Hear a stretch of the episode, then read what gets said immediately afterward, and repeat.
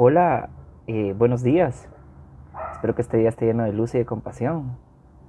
Eh, pues aquí estamos de nuevo, continuamos con el libro. Y pues el día de hoy tenemos un mensaje muy bonito. La última vez estábamos hablando acerca de la escucha compasiva, cómo llegar a poder entendernos a nosotros mismos, cómo sentarnos con nosotros, escuchar esos miedos y esas aversiones que están dentro de nuestra mente muchas veces nos limitan a poder lograr lo que nosotros somos realmente capaces.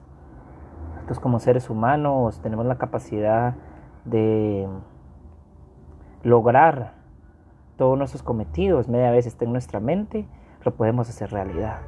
Pero muchas veces esos factores externos que nos rodean nos hacen sentir incapaces y nos hacen sentir más, más grandes que nosotros.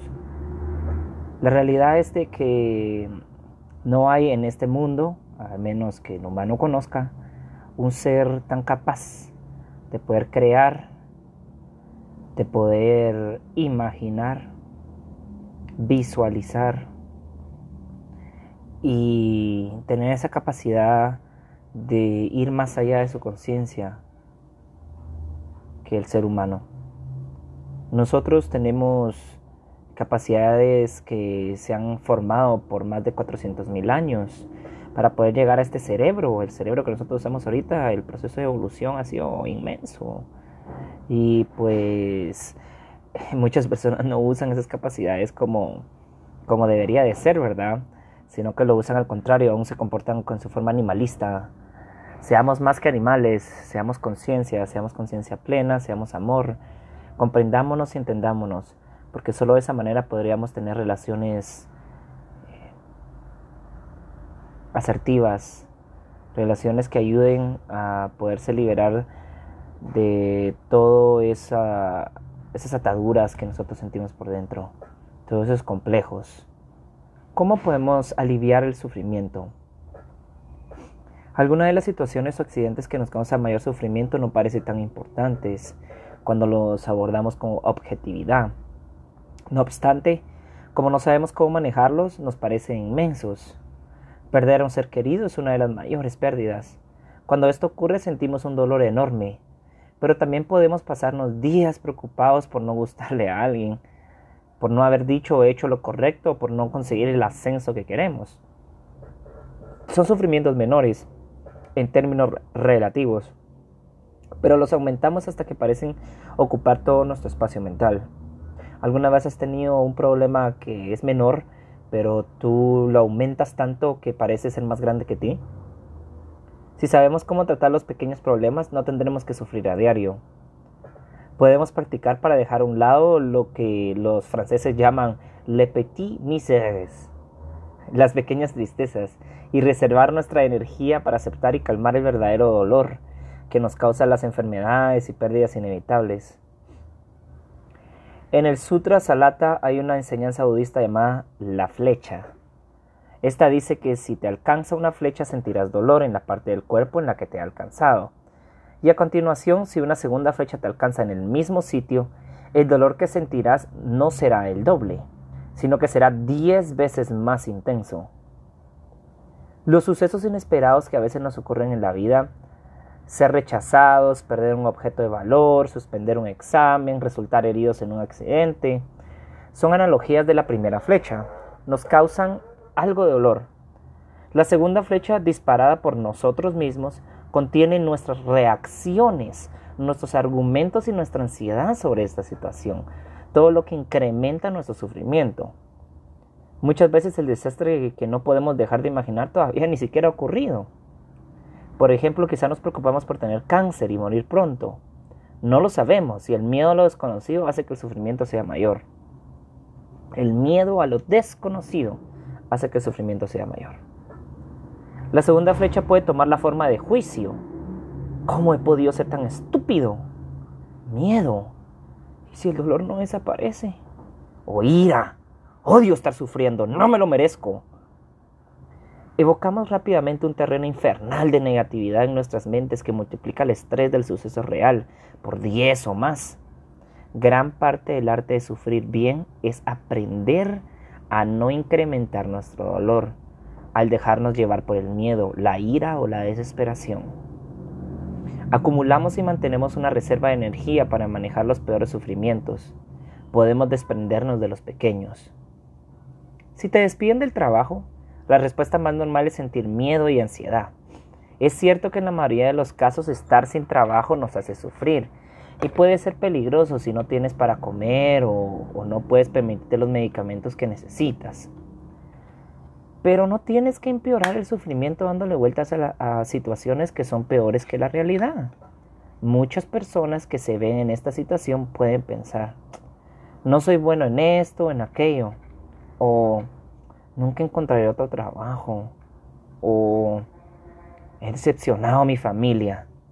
Es importante recordar que nada es permanente. El sufrimiento puede surgir o solucionarse por sí solo para todo el mundo y en todo momento. Así como vienen los problemas en un segundo, así se pueden ir en el mismo segundo.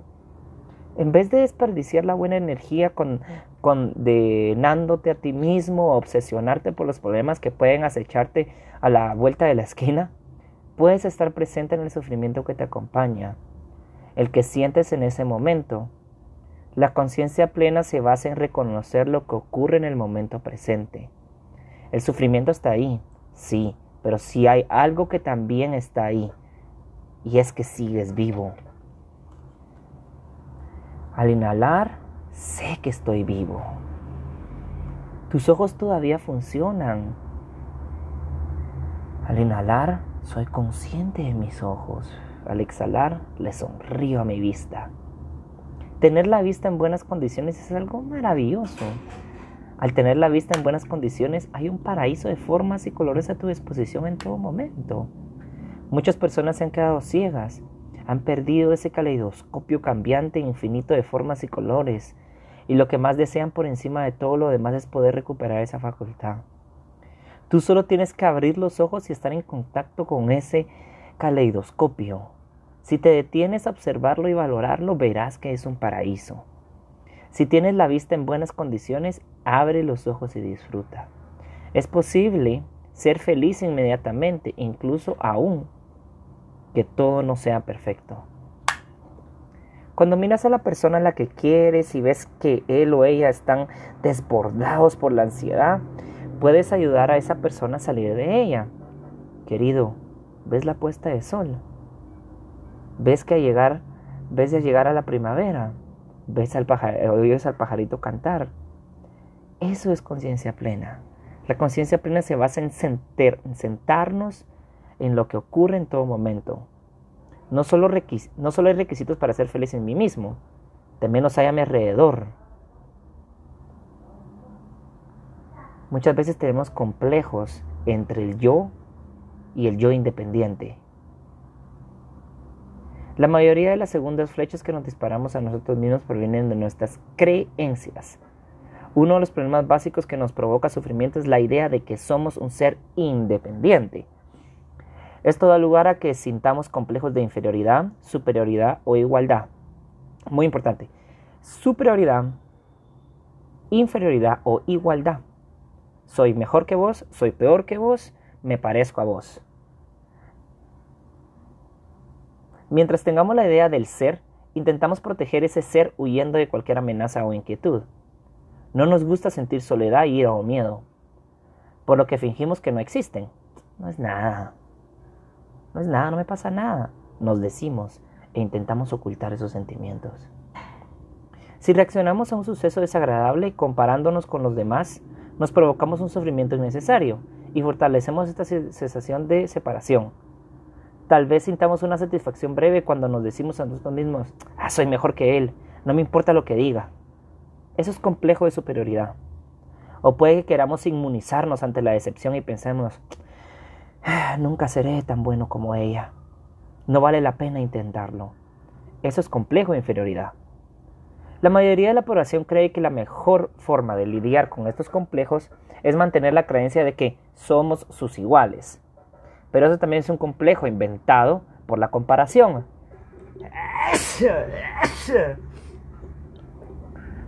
Yo también te extraño, mi amor. La igualdad, cuando hace referencia a la oportunidad y al acceso a recursos, en otras palabras, tratar las necesidades y los sentimientos de todo el mundo con respeto es algo bueno. Pero el esfuerzo constante de demostrar que eres igual que los demás solo te producirá un alivio breve al dolor de la discriminación y en definitiva te generará más sufrimiento, porque perpetuará la creencia errónea de que existe el ser independiente. Si pensamos, tengo derecho a ser igual de bueno que él, seguimos creyendo que existe el yo independiente y por lo tanto siempre habrá comparación. Mientras sigas comparándote, seguirás sintiéndote el miedo de ser inferior a los demás y peor todavía, seguirás estando atrapado en una ilusión constante y dolorosa de separación y aislamiento. Entonces, ¿cómo no sentirnos superiores? ¿Qué haces en un momento donde tu corazón siente superioridad? ¿Qué haces en un momento cuando sientes que no estás logrando lo que deseas?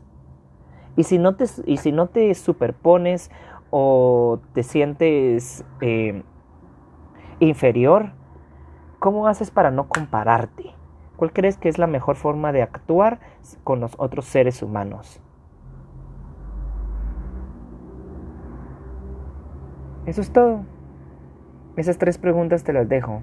Me gustaría que las platicáramos, ya que pues me gustaría saber tu punto de vista y hacerte y hacernos ver juntos, mutuamente, cuáles son las mejores maneras de poder llevar las mejores relaciones con, nuestras, con las personas queridas y con nosotros mismos. Escuchémonos, entendámonos, entendamos el dolor, entendamos nuestro sufrimiento y no hagamos y no insertemos otra flecha en la misma herida con nuestras creencias y nuestros pensamientos. Seamos libres y seamos uno. Te quiero mucho, mi amor. Pasa un lindo día.